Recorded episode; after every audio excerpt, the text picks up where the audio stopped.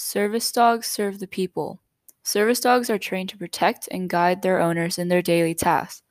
By learning the rules on service dogs and where they can accompany their owner, it can decrease conflicts between business organizations as they cannot be turned away from public services such as hotels.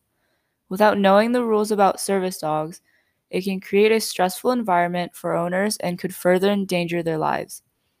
Also, by learning about how service dogs operate with their owners to protect them from hazards such as low blood sugar or potential seizures, people can recognize that service dogs are not animals which you can pet.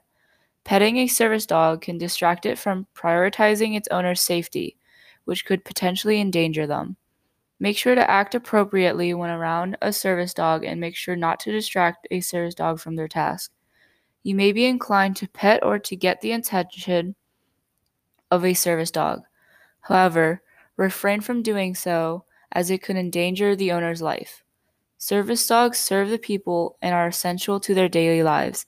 They help those with disabilities go along with their daily routines and provide safety and security.